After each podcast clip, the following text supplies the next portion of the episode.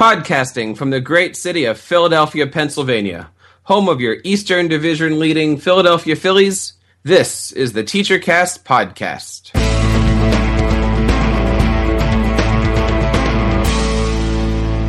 Hello, everyone. This is Jeff Bradbury, and welcome to another episode of the TeacherCast podcast from teacher cast dot net.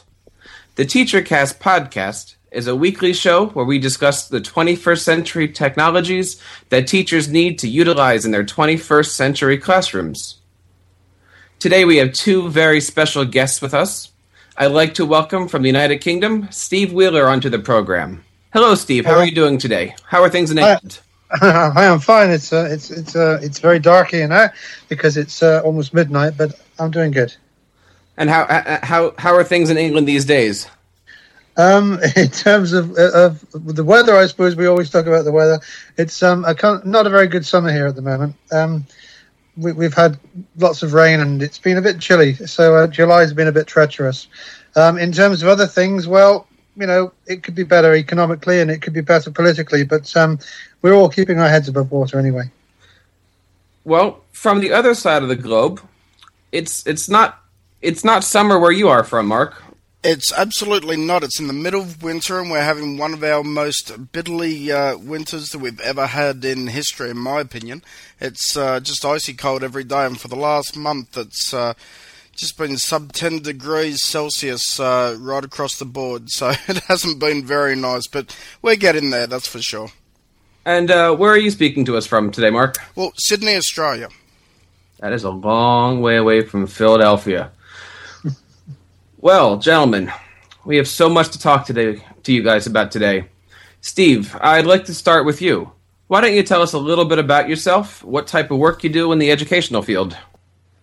Okay, thanks, Jeff. I'm um, an associate professor in learning technologies at the University of Plymouth, which is in southwest England. That's where I'm talking to you from now.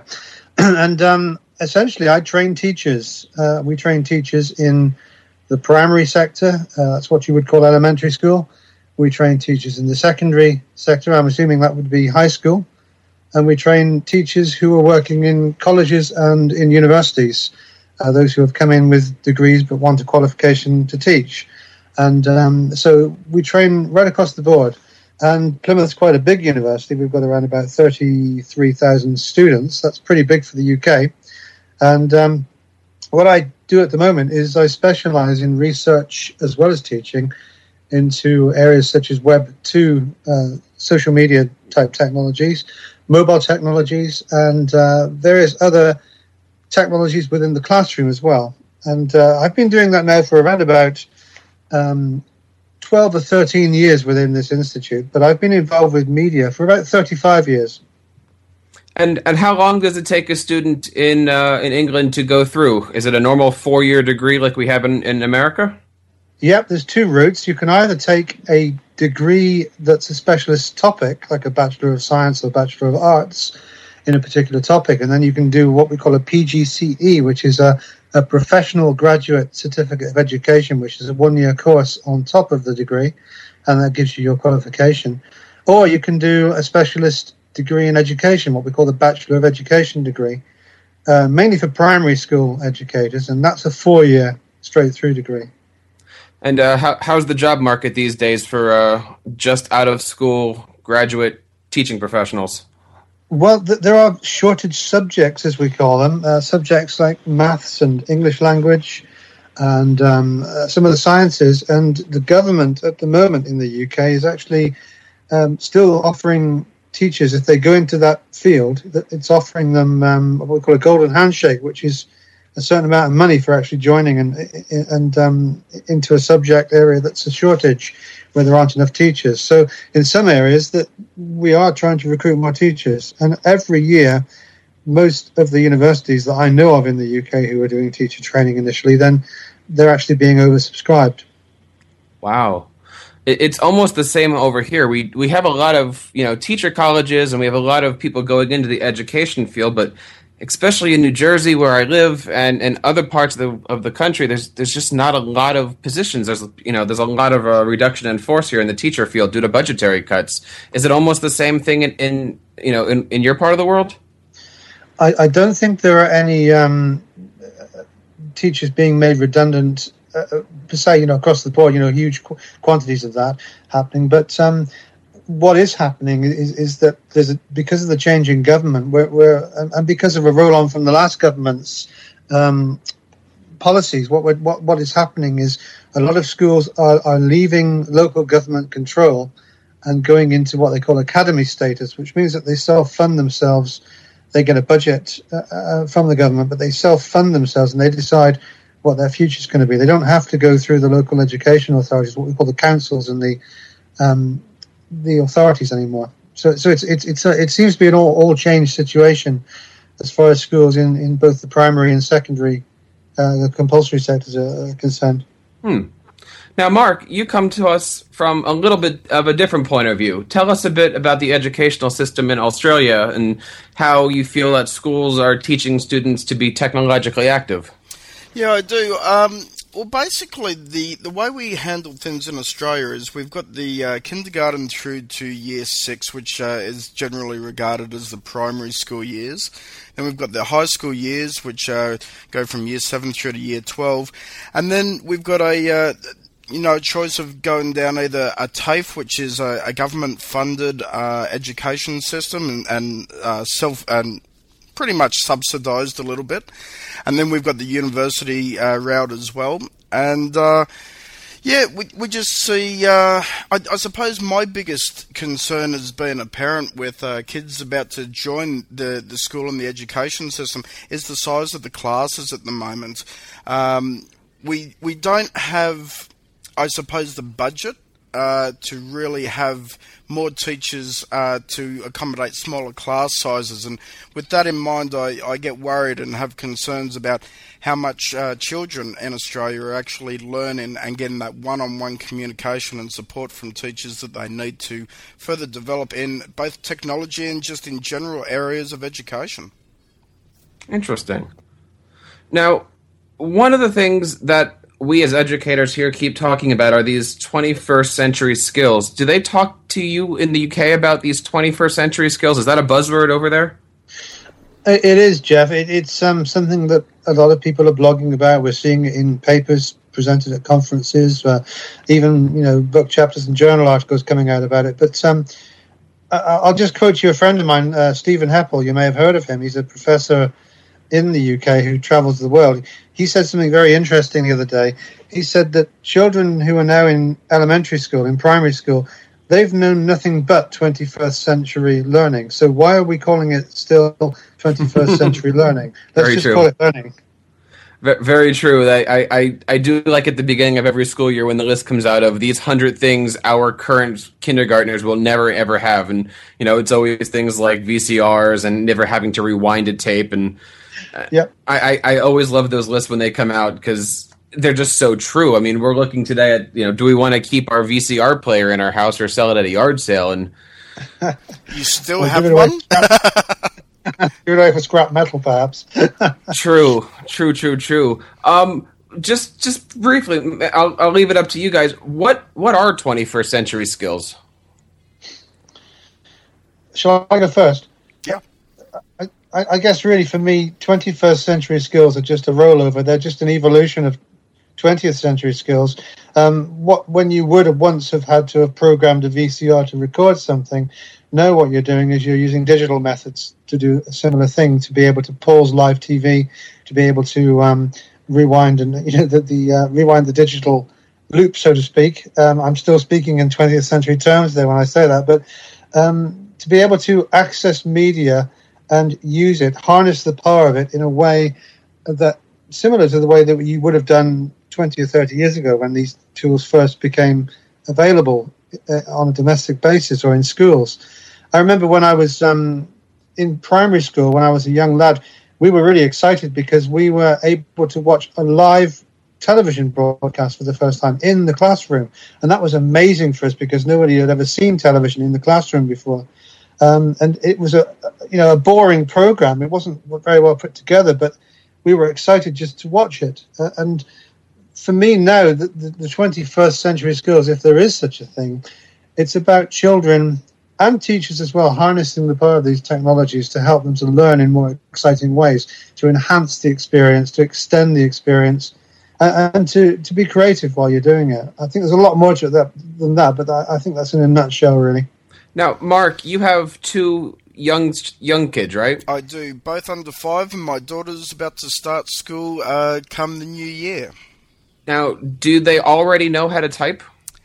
N- not exactly. Now, um, they know where everything is on the screen. They can use the user interface on a computer. They can certainly use the user interface on a iPad.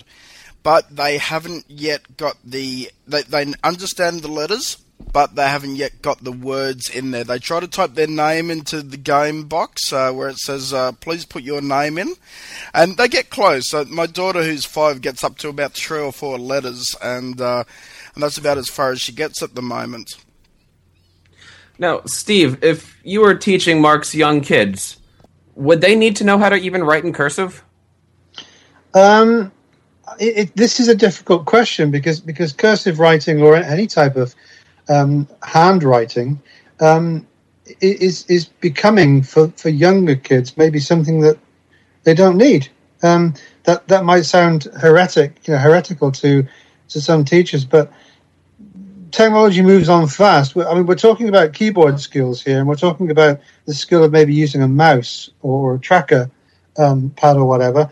But in, in maybe twenty years' time, when the next generation comes through, they're going to be looking at this generation of kids who are now grown up, and they're going to be saying, you actually touch a computer?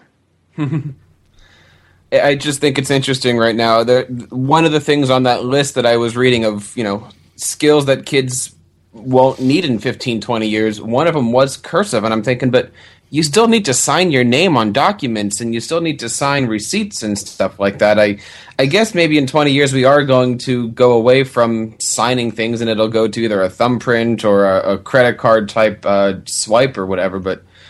Um, Personally, you know, from my side of the fence, I still believe that they need to have that basic level of education and understanding, and be able to actually write fluently with the hand and read fluently a book, for instance. One thing that I do with my children is they've got plenty of ebooks, but we always make sure that they've got books that sit in their, their bookshelf in their rooms. And one thing that we do is we won't go and read the ebook to them at night, for instance.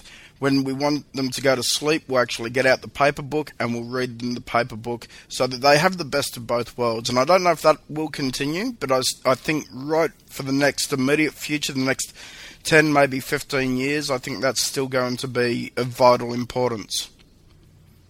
Certainly do.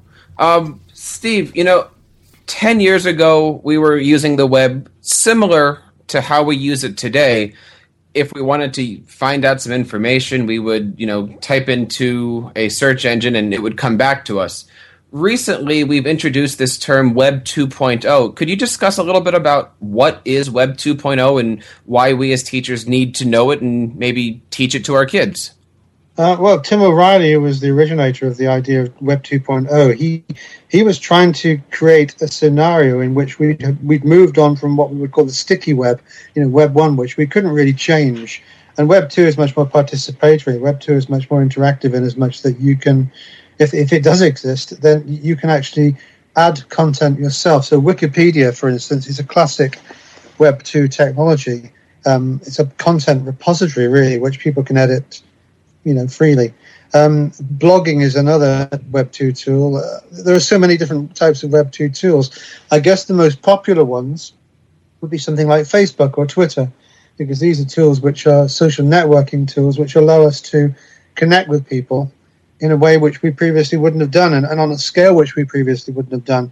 And it's becoming quite pers- pervasive when you consider that Facebook recently announced its seven hundred fifty millionth Um, subscriber, and, and I think Twitter is now on one hundred fifty million and, and growing very fast. They added six hundred thousand new um, uh, subscribers, I think, this week.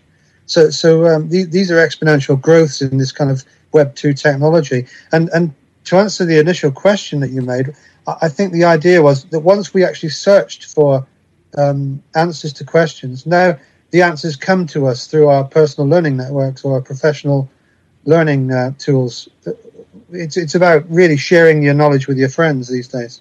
Should we trust? Sh- should we teach our kids to trust everything that they read? I mean, so many times you hear English teachers saying, "Don't go to Wikipedia for information." I've even said it to my own students. You know, anything on Wikipedia may be true, may be false. How, I'll tell you what we... I tell my own. I'll tell you what I tell my own students, uh, Jeff. Is, is that um, and, and these are, bearing in mind, these are eighteen, nineteen, twenty year olds. They've come in to learn how to be a teacher, and they really need to know what the veracity, what the truthfulness of, of sites are, because they'll be quoting from Wikipedia as well.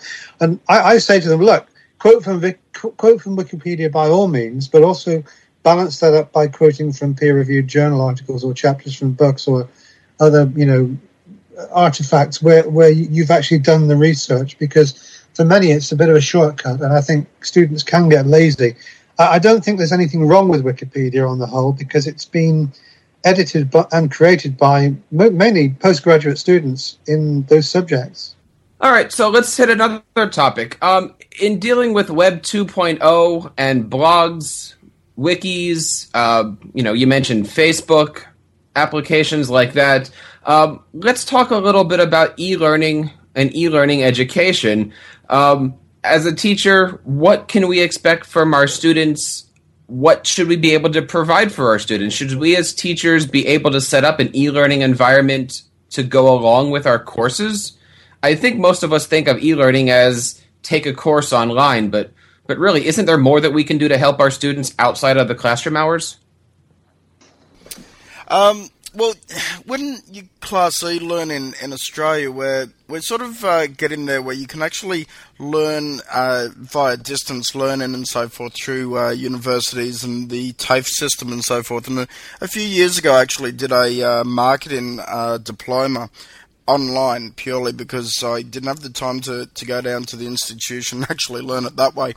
Now, the issue that I had, though, was in the delivery of that media and so forth. It was very much, listen, we'll email you, we'll, um, you know, send you this link and you follow this up. And it just wasn't as interactive as I was led to believe. I was assuming that we'd have, you know, sort of round table discussions and so forth uh, with the actual instructor, but that didn't happen. So I'm not sure how it is in other places in the world, but certainly in Australia, I think we've got a, a little ways to go yet. I, I guess um, for me, the secret is to find out what the E stands for in e-learning.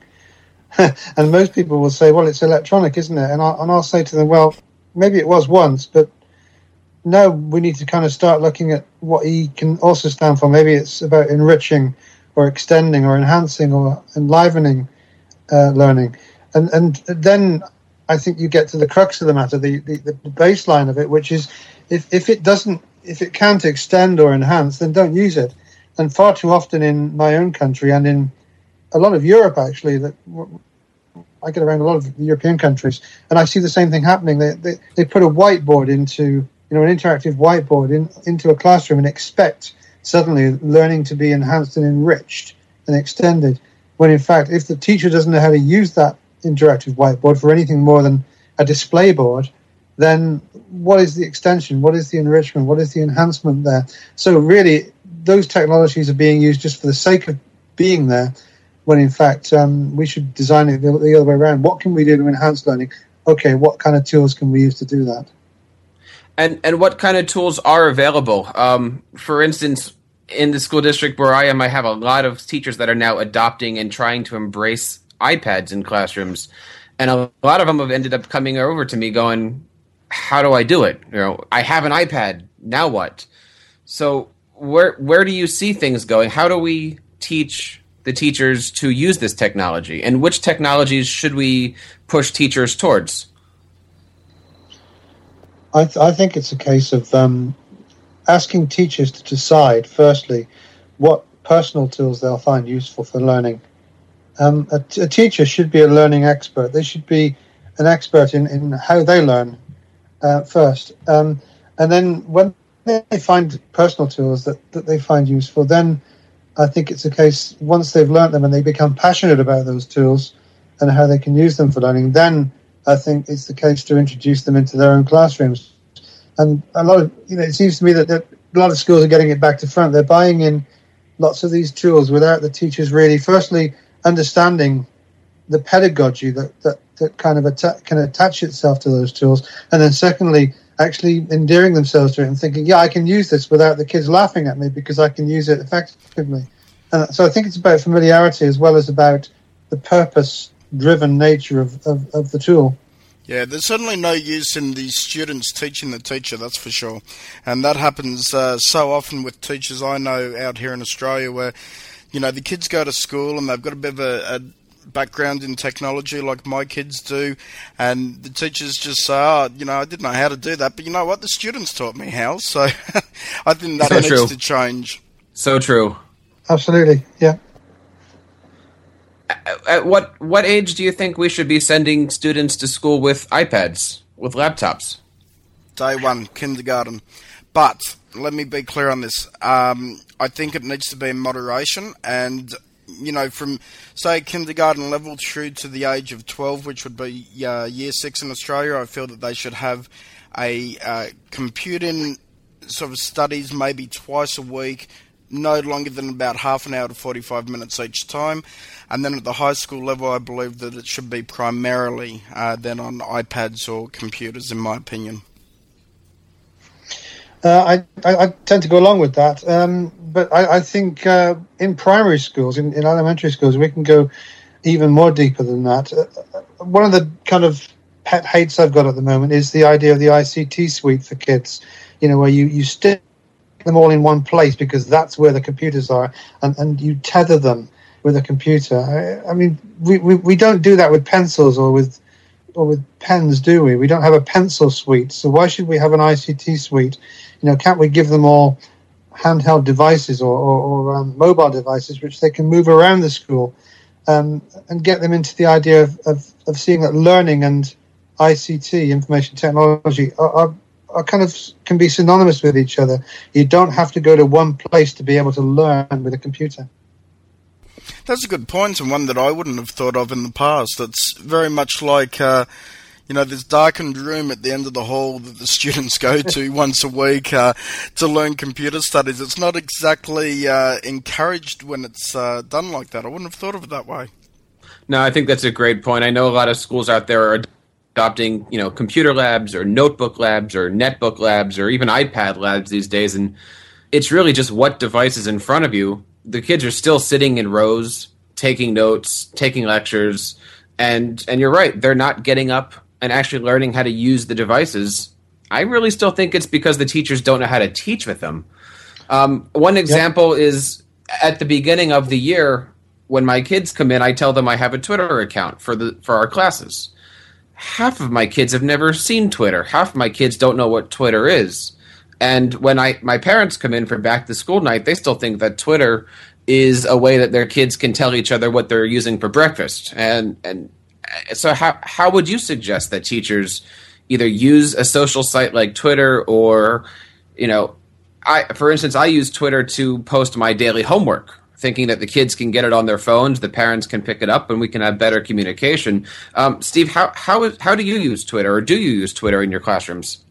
I do, mainly with my teacher educators, of course, and um, we I use it mainly as a demonstration tool to show them the connectedness of, of the society that they're living within, and and, and the fact that they can actually lock in and, and uh, have conversations with real experts in, in the field around the world. But, you know, I, I'm also advocating that in, in in schools where there are various subjects being taught, that, that Twitter can actually enhance and enliven that. So, for instance, you can have a language tandem whereby the teacher...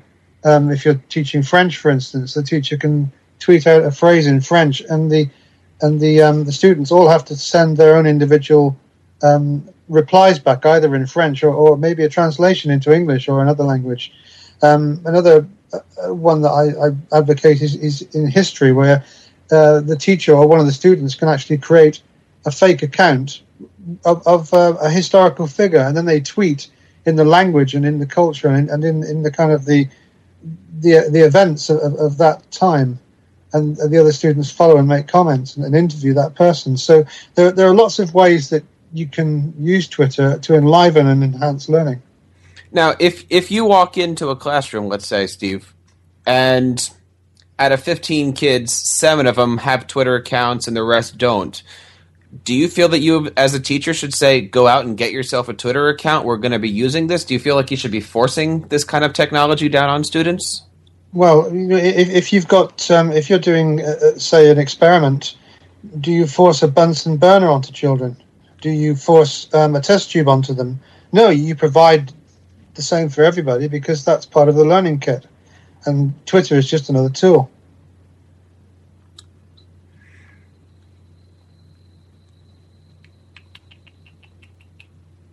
Let's let's change the subject now a little bit to a popular one that's been catching on. Sites that are more social networks that are used in the classroom, such as Facebook, say Google Plus just came out. Um, Mark, wh- how do you feel about your, your, your little ones growing up in a world where they have to use Facebook for education and, and teachers teaching with Facebook and Google Plus and and uh, how, how do you feel about all that stuff? Facebook scares me. It scares me uh, as an adult, and it scares me for my children. Um, it's just not safe. It's not secure. I personally uh, can't stand it. Um, however, I've been looking into the Google Plus uh, social network, which is basically, uh, I'd say probably the same as Facebook, but a more professional and a more confined uh, space that can be controlled and so forth. And I think that with some of the things that they have, such as Hangouts and so forth, where you can get a group of people together in a video conference and discuss a topic, that's got more education benefits um, from my side of the fence. I just feel that uh, Facebook is the place for the teenagers to uh, discuss the silly things that they're doing that will then end up uh, having their future employer look and go, well, we don't want you uh, working for us, that's for sure. So, um, yeah, f- I, I hope that Facebook isn't a key in education. Um, certainly Twitter and Google Plus I would endorse, but Facebook just is not a safe place for kids, in my opinion. And to be quite honest, they, they shouldn't be on there, uh, certainly under the age of thirteen anyway. I think I'd go along with, with a lot of what Mark's just said. Another thing about Facebook, besides it being unsafe, is that um, there are far too many distractions in there for young people. Um, you know, people tend to poke each other and throw food at each other and play Farmville and what have you. Um, and, and, you know, th- these are just huge distractions from, from the learning that they should be doing in the classroom or whatever. And do do you feel these types of skills and these types of social media, should they be taught at home? Or should they be taught at school? I mean, should we as should should we as parents be teaching our kids internet safety, or are we saying that's that's an educational thing? Let the schools deal with that. I think both. Um, as a parent, I I want to make sure that regardless of what device uh, my kids are on, whether it's in the classroom, at a friend's house, in my own house, I want them to know that, hey, there's bad areas of the internet out there, just in life. And you want to stay away from this, and this is the way that you protect yourself. But then I think another good benefit would be from day one for the schools to actually teach students that, hey, be careful online. You're not going to go down the road and give a perfect stranger your information or talk to a stranger. It really comes back to, from the little kids level, a stranger danger uh, kind of thing. And if you can enforce and, and expand on stranger danger into and bring the internet into that as well, then they can grow up with that in mind and just be a little bit more careful about who they entrust information to online. I, I see so many um, people, that, friends and, and family that have their kids uh, on Facebook, and they've got their real date of birth and their address there, and uh, it's it's a mess and it's a real worry. So anything that can be done to lessen the information that's given out and to inform the kids that there's dangers out there is always a good thing, in my opinion. I, I think that's true, and and um, schools have a lot of, I think, onus on them to to educate children um, into the dangers of the internet and, and into being safe on the internet and not disclosing personal information, and certainly not meeting people that you've never met in real life or don't know. Um, that you've met online. But one of the biggest problems we've got in the U K at the moment is that lots of school authorities are blocking these tools from being used in schools because they think that's a good thing.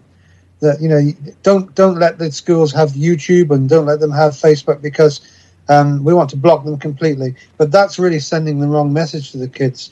And I, I tell you what, if I was a, a kid in school now and they blocked YouTube, I'd be going out to find out what it was all about. I'd be subverting it.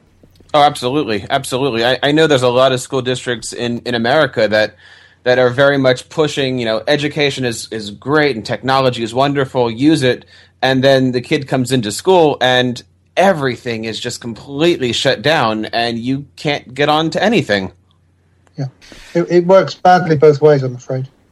Yeah, and so that doesn't help educate children about the, uh, you know, the other areas of life and, and so forth, and protect them from, uh, you know, going to different areas. All it does is it places a taboo over a certain, uh, you know, site or a certain service. And the kids, being naturally inquisitive, will go out and, and find a way to actually uh, get onto that network, and it could cause more trouble than it's worth. Absolutely. Absolutely. Absolutely. So... If if our schools are having issues with hacking and, and kids going into places that they shouldn't be and certain types of content getting through the, the firewalls maybe, perhaps I'll ask you guys, what apps, what technologies, what websites can we use that are safe? We've already said Facebook, probably not. Google Plus, maybe, maybe not. And and Twitter, definitely when used properly, but... Should we be using blogs? Should we be using uh, like a Ning or like a Wiki? Should we be having our kids create social sites? There's a lot of teacher-created social sites out there, like a Ning or... or how, how do you feel about this? Like, what would you suggest we use, Steve? Uh, absolutely, we, we should be getting kids, even primary school kids, to, to be using blogs and wikis because, um, well, for the simple reason that it's creative. But another reason that, that I'll give you, and, and I'm working with some schools actually in the U K at the moment, doing some research with them, we're discovering that as ch- young children are blogging, that they, they fall in love with writing because they're actually writing for an audience and they're getting tangible feedback from the audience. These these are, are blogs that are created by teachers and they're maintained and, and, um, and kind of moderated by teachers so that the kids only get to see the comments that are, Uh, you know, that, that, are, that are polite comments, if you like, comments that don't have any any nasty things in them. Uh, they'll filter out all the bad stuff. But but the kids, when they do see these comments coming back and they realize they've got an audience, they actually raise their game in terms of the amount of writing they do and also the style of writing. They're, they're much more um, uh, kind of, uh, they concentrate more on, on the, the, the sentence structure that they create. They they concentrate more on, on the story that they're telling, and they concentrate more on, on the spelling and the grammatical Uh, construction as well. Now, do you, do you feel that your students are writing blogs the way an English teacher would t- teach them to do it, or are they writing blogs using their own speaking patterns, the way several of my high school kids write constantly? Well, you see them occasionally writing in text speak, you know, kind of this, this kind of concatenated, this kind of squeeze text, which they would use on, in texting. Using so letters mate, instead of words. And eight, for instance, you know. Uh, and and uh, they also um, they, they use other, they use other misconstructions like I would of, you know, but spelled O F, you know, instead of H A V E, which are classic mistakes that teenagers make all the time because they it's phonetically correct and therefore it must be morphologically correct as well. But of course it's wrong, and and um, so when they realise, even my my um, my second and third years, when they realise they've got an audience out there reading their work. And it becomes a surprise to them. After they've, they've gotten over the surprise, then they go back and they start editing the wiki, or they, they go back to the blog and revise it. And, and I've got evidence that shows that this is happening quite a lot. Are there any apps that you feel that we should stay away from? Uh, me? Um, well... And I'll ask. I'll, I'll post the question this way. Is there any that are better than the other? For instance, there's two or three dozen blogging apps out there. Are there ones that you would recommend over others? I would recommend Blogger, and I would recommend WordPress as probably the two easiest blogging tools uh, available. I mean, there are others as well, uh, but I think uh, my experience mainly is with those two, and I've found them very easy to use. Is there anything, uh, Steve or Mark, that you have had um, success with creating wikis or creating small social networks like that? Mark? Um, no, unfortunately, I um, I just basically have my blog, which is my main site, and then I have my social network in uh, LinkedIn with Twitter. So I actually do it that way. Um, but I'm just on the um, pardon me, on the Twitter standpoint, I think. Talking about the uh, text in and the way that, that kids uh, abbreviate words and, and don't sort of write uh, necessarily in the way that we'd like them to, I think Twitter does help that. Uh, certainly messaging friends, it doesn't. But if you could teach kids to actually use Twitter correctly, that one hundred forty characters, you really need to think what words I can put in there to actually say a lot without you know, writing a lot of words or abbreviating. So I think that's a good tool. Yeah, I'd agree with uh, Twitter being, it's a very powerful tool, really, when you, you think that um, if you're giving students a précis um, task to do, you know, here's a hundred-word um, kind of uh, abstract, I want you to bring it down to one sentence, then Twitter is the ideal tool for that. But back to the question about wikis, um, Jeff, you asked. Um, about four or five years ago, when wikis first started to become familiar to people in the classroom, I was using Wikispaces um, to set up little group wikis for, that attached themselves to modules that we were teaching, which were ten-week modules on a given subject. And at the start of that week, we'd introduce the wiki to the to the students, and then they'd go away every week or every day in some cases, and and they'd they'd go off and they'd do their own research and stick it up onto the wiki and then edit each other's pages. Uh, more recently, we've been using Wetpaint and P B, uh, Peanut Butter Wiki, which are both very easy to use. In fact, they're much more attractive, I find, than Wikispaces. And uh, in effect, they double up as as um, learning management systems, because we can create other content that goes in there as well, which allows students to keep track about what they're studying and, and where they're supposed to be at what particular time and so on. Speaking as a parent, I guess I'll I'll say this. Speaking as a teacher, um, it's easy for us to say, I don't know how to do that. It's going to take too much time. I don't have the time to do that. I don't have the time to put all that together in my curriculum. As a parent, are we at the point where you, we should start to say, you're a teacher, it's your job to have a website. It's your job to have all this extracurricular stuff lined up for your students. This is the twenty-first century, get with it? Or wh- where do we feel we are with, you know, thinking of our kids and education here? Well, I'll, I'll be quite honest. I believe that teachers need to have as much in the twenty-first cent- uh, century technology as possible and have the knowledge to uh, back up what they're doing and so forth. However, I don't believe it should be to the detriment of their personal lifestyle to keep a blog or a website up to date. I believe that through the schools and the education departments worldwide, that the teachers should be not only given time to be educated on the latest technology and the pitfalls and, and the positives, and but they, they should be given time to actually, and paid time, mind you, to actually keep all this information flowing and make sure that it, it gets delivered concisely and accurately to uh, to students. Yeah, I think teachers are some of the busiest people on earth. Uh, anybody who's a teacher, um, we are, we all are. And we're, I'm, I'm married to a teacher as well, and one of my daughters is working towards being a teacher as well. And, and we know that they're busy people. We know that we, we haven't got enough time to, to blow our noses, so to speak. So, um, you know, Mark's right about getting some time available, uh, ring fencing some time perhaps to, you know, within within school hours to actually be able to do these kind of things. But on the other side of the coin, Um, I've, I've just written a series of blogs on, on blogging for teachers, and one of them was entitled something like Seven Reasons Why Teachers Should Blog. I think it's had five thousand hits in the last three weeks because um, a lot of teachers seem to be coming in and reading it and making comments about it, mostly positively. Um, and one of the things I've said that is a must, one of the reasons why teachers really, really should blog, even if they keep it to themselves and don't publish it, is that in the act of writing, as Daniel Chandler said, you are written. What what he meant by that, I think, was that we can crystallize our thoughts, our abstract thoughts, into concreteness. And as we write, we, we begin to understand more about what we're thinking. And we be, it begins to reveal it to re, reveal to us to to us what are the important things within those thought processes. So really, blogging uh, can be more than just an online diary. But if it is just a private online diary, it can still be used creatively to get you to crystallize your thoughts and make things more concrete. And how how do, what do we say to this to the teacher that might come back and say, I'm you know I'm kind of nervous about doing all this stuff, and you know you don't want to put too much of yourself out there. You might get in trouble. You might you know ha- having a student find you, learn you know learn more about you. We always have that that barrier as a teacher of not wanting to to cross the student teacher line. If you start blogging, like do you have is there that issue in, in the U K or in Australia?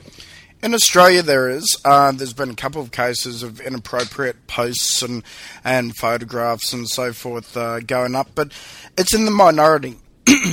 And I don't think for a minute that that's the, the general uh, teacher body, uh, you know, that all the teachers are sort of represented. And I think most teachers would be aware of the, the pitfalls and wanting to uh, not go down that track, and maybe they just need a little bit of hand-holding in that case to make sure they don't go down that track. Yeah, I think that's true. I think with a bit of prudence, with a bit of knowledge about the filtering systems and moderation systems that can be applied onto blogs, um, most teachers would do it, I think. Um, there are there are crossing the line points where you don't friend teach, uh, where teachers don't friend their students on Facebook, for instance. Um, I tend not to friend my students either, and, and they're adults. Um So, so there are unwritten rules, I suppose, but um, and there have been a few cases in the U K where teachers have friended students on Facebook, and then it's gone a little bit, uh, it's unravelled, and, and things have gotten out of hand, and um, dangerous things have happened. Um, but generally speaking, if a teacher is going to set up a blog, then they they can't expect too many people to read it to begin with. Uh, that that's the stark fact. Uh, and, until you've blogged for quite some time, normally you're not going to get any readers, and unless you're really famous. And then eventually, as you blog, and, and the more you blog, the more it gets around to people, and the more people will come and read it and keep coming back. Uh, Twitter is a great way of emphasizing new blog posts, of course. Um, whenever I write a new blog post, I tweet it out, and that way I, I increase my traffic. So it depends on whether you want traffic or not, and then it depends on whether you want comments or not. And then it depends on what you do with those comments when you get them. So there's a lot of factors involved in it. I completely agree with that. All right, let's take a little bit of a left turn here as we're uh, looks like we're approaching about the forty-five minute mark or so.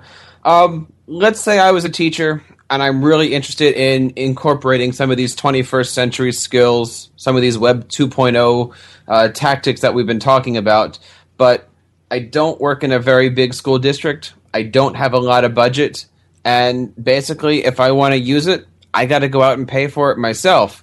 Um, Mark, maybe you could start here, but what are some of the apps that natively come with Windows or Mac that we might be able to use for podcasting or, or blogging, or what are some of the things that you use? I, I know you're a very big uh, native O S person here. I am, uh, and there's not a lot. I've got to be quite honest on the say the Mac side of uh, you know blogging and, and podcasting. There was iWeb, but unfortunately the support and the uh, continued improvement of that application is going away, so I wouldn't recommend that. But when you've got sites like Blogger, for instance, and then you've got Twitter, uh, I, I think these can sort of be used and, and linked in together, and. and being both free, and uh, correct me if I'm wrong, but I believe the Blogger's free. Um, yes.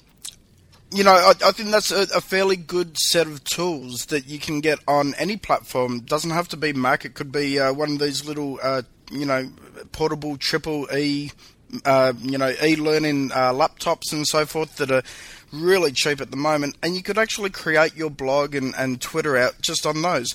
And they're quite adequate for what I, I feel a lot of people, and certainly teachers, would need to get the information out. How they would then uh, get it to get that information to students who perhaps don't live in uh, financial uh, sort of systems that can afford them the, the correct computers, and that is another story.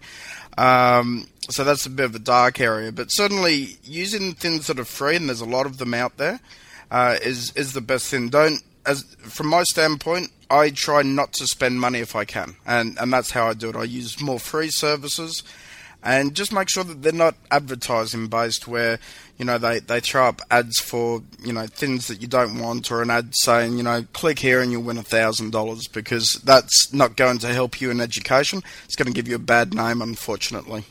Those don't work? Well, look, I don't click on them, and I wouldn't recommend anyone does. I've, I've got about four or five free iPad twos coming, Mark. What are you saying?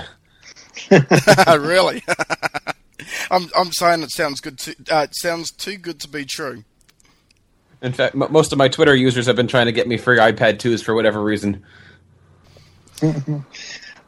Steve, there are, yeah, there are lots of free tools out there. Mark's right, and and uh, and I tend to use all the free tools. Um, there there are great teacher tools out there. You know, t- fun tools as well, like Edmodo, for instance, which is ad free if if um, you're a school using it in the U K. What, I don't know if it helps what, elsewhere as well. What is Edmodo? Because they have a really neat uh, iPhone iPad app, and I, I see that all the time. But I, what is Edmodo? It's like a kind of blogging tool, really. I, I think it, it's kind of um, it allows you to, to create text and, and pictures and images and so on, um, and, and and send them out to people to for people to read it. You know, so um, but it's specifically for education within schools, uh, and, and that that's the whole point of it. And therefore, it's ad free. Uh, and there are lots of other tools like this as well. Have you heard of Blabberize? No, I haven't. That is absolutely hilarious.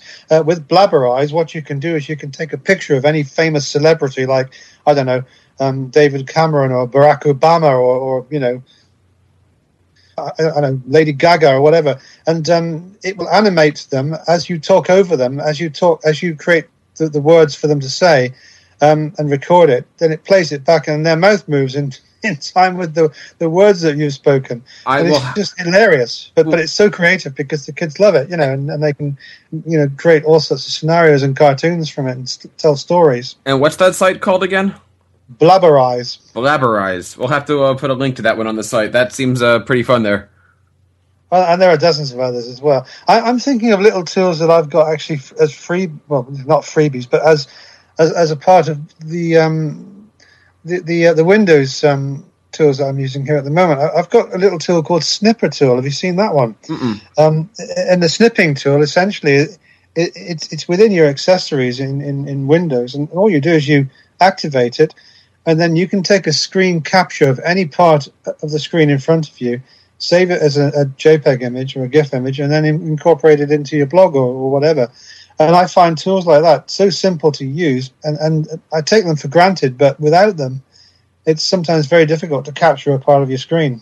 I think there's a lot of free things that come natively with your machine, whether it be Mac or Windows, that, that it's just not promoted. I mean, iMovie is so simple, and I have a lot of teachers saying, oh, but I don't have a Mac, I, I can't do that. Well, Windows Movie Maker is is beautiful, and it's, it works just as well.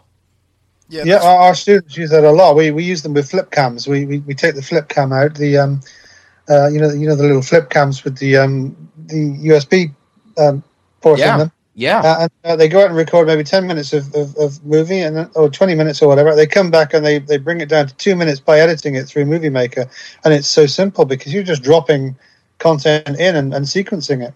It's it's just so simple to do that. Uh, A summer ago, I was teaching a podcasting class um, to fifth and sixth graders, where we just ran around the school for a couple weeks with, with those flip cams, and I brought them back and showed them iMovie, and, and, and they loved it, and it was so simple, and, and they just had a great time putting, you know, background music to it and all, and and yeah, it's there's just an awful lot of stuff out there that's free. That's ideal that we can do it. It gives them a sense of achievement, you see, and that's that's the most important thing. Absolutely. And, and uh, just two other things that as I'm thinking about here, you know, a lot of us teachers want to do screencasts for our students. You know, if we're teaching a, a particular app, it's one thing to stand up in front of the class and demonstrate it. But if I can make a screencast of my own voice and my own motion showing a student how to set up a Word document or a music program like I do, um, I, I find screencasts are simple and easy. And there's a program out called Jing, J I N G, which is a screencast producer. It's free. It's a cool tool, that one. It is. It, it certainly is. It, it's by the same people that make Camtasia, which is another e-learning tool of, yeah. of how to do screencasts. And man, I, I guess maybe we should uh, come up with a list here or find a list and, and just post it online because there's just an awful lot of, of free stuff. Um, as we're wrapping up here, like what what's your uh, app of choice these days? What, what What's the one or two apps that you just can't live without these days, Steve? For me, Blogger and Twitter. They, they work in tandem with each other. And uh, anybody who visit my, visits my blog will see that I've got a live Twitter stream within Blogger, but I've also got blog links in my Twitter stream. So they're, they're co-joined. They're joined at the hip. Yeah. Mark? Uh, mine would be Twitter, absolutely. It's uh, the... I, I just call it the best social networking platform out there because everything's public, nothing's private. So uh, there's not any misconception or any confusion over posting information. You post it up on Twitter, everyone can see it. You can, of course, have a private account, but then not so many people can see what you're writing. As for applications, I use a series of applications that come built in with the Mac, and uh, they pretty much uh, work in the iWork suite. What's your Twitter name, Mark? I don't know if I'm following you or not. Everyday Mac. Oh, sorry, Everyday, Everyday Mac. Mac Support. Everyday Mac Support. Okay, well, that, that's your Twitter name. Mine's Timbukteeth. Actually, no, correction, it's Everyday Mac. Everyday I knew Mac, I'd get well. that wrong. I'll, I'll, I'll be following you. Well, Mark and Steve, it's certainly been a pleasure to have you guys on. Thank you so much for being a part of the show. Thanks for having us. Well, thank you. Um, Why don't we uh, wrap up here, as we just sort of did, and uh, have you guys tell us a little bit about where to find you guys on the web. Uh, Steve, why don't you go first? Okay, uh, my main website now is steve dash wheeler dot net. Okay, and um, you can also find my blog as steve dash wheeler dot blogspot dot com. Excellent, excellent. And as I said, I'm, uh, I'm Timbukteeth on Twitter. Very cool. And uh, Mark, where, where where can the public find you? Well, you can find me at w w w dot everyday mac support dot com, where I do basically a series of blogs and podcasts relating to Mac and learning everything out of the box from the Mac, what you can expect to get. And uh, I go through quite in detail uh, with system preferences and, and how to sort of tweak it to make it work for your uh, needs and so forth. And you can also come across and have a chat with me on Twitter with username Everyday Mac. And, of course, you can keep up to date with all of the latest information on how to be a better twenty-first century educator and the brand new apps that are coming out for all of our O S platforms by visiting us often on our website, teacher cast dot net, and following us on Twitter at TeacherCast. Well, thanks for listening to the TeacherCast podcast. If you like what you just heard, we hope that you'll pass along our web address, teacher cast dot net, to all of your friends and colleagues. Be, for, be sure to check us out on our archive section on our website for previous podcasts and app reviews that are beneficial to you, the twenty-first century educator. We just got our iTunes feed up, so we like to have you check out that as well. This has been a TeacherCast production. Join us next time for another edition of the TeacherCast podcast. Good night, everybody.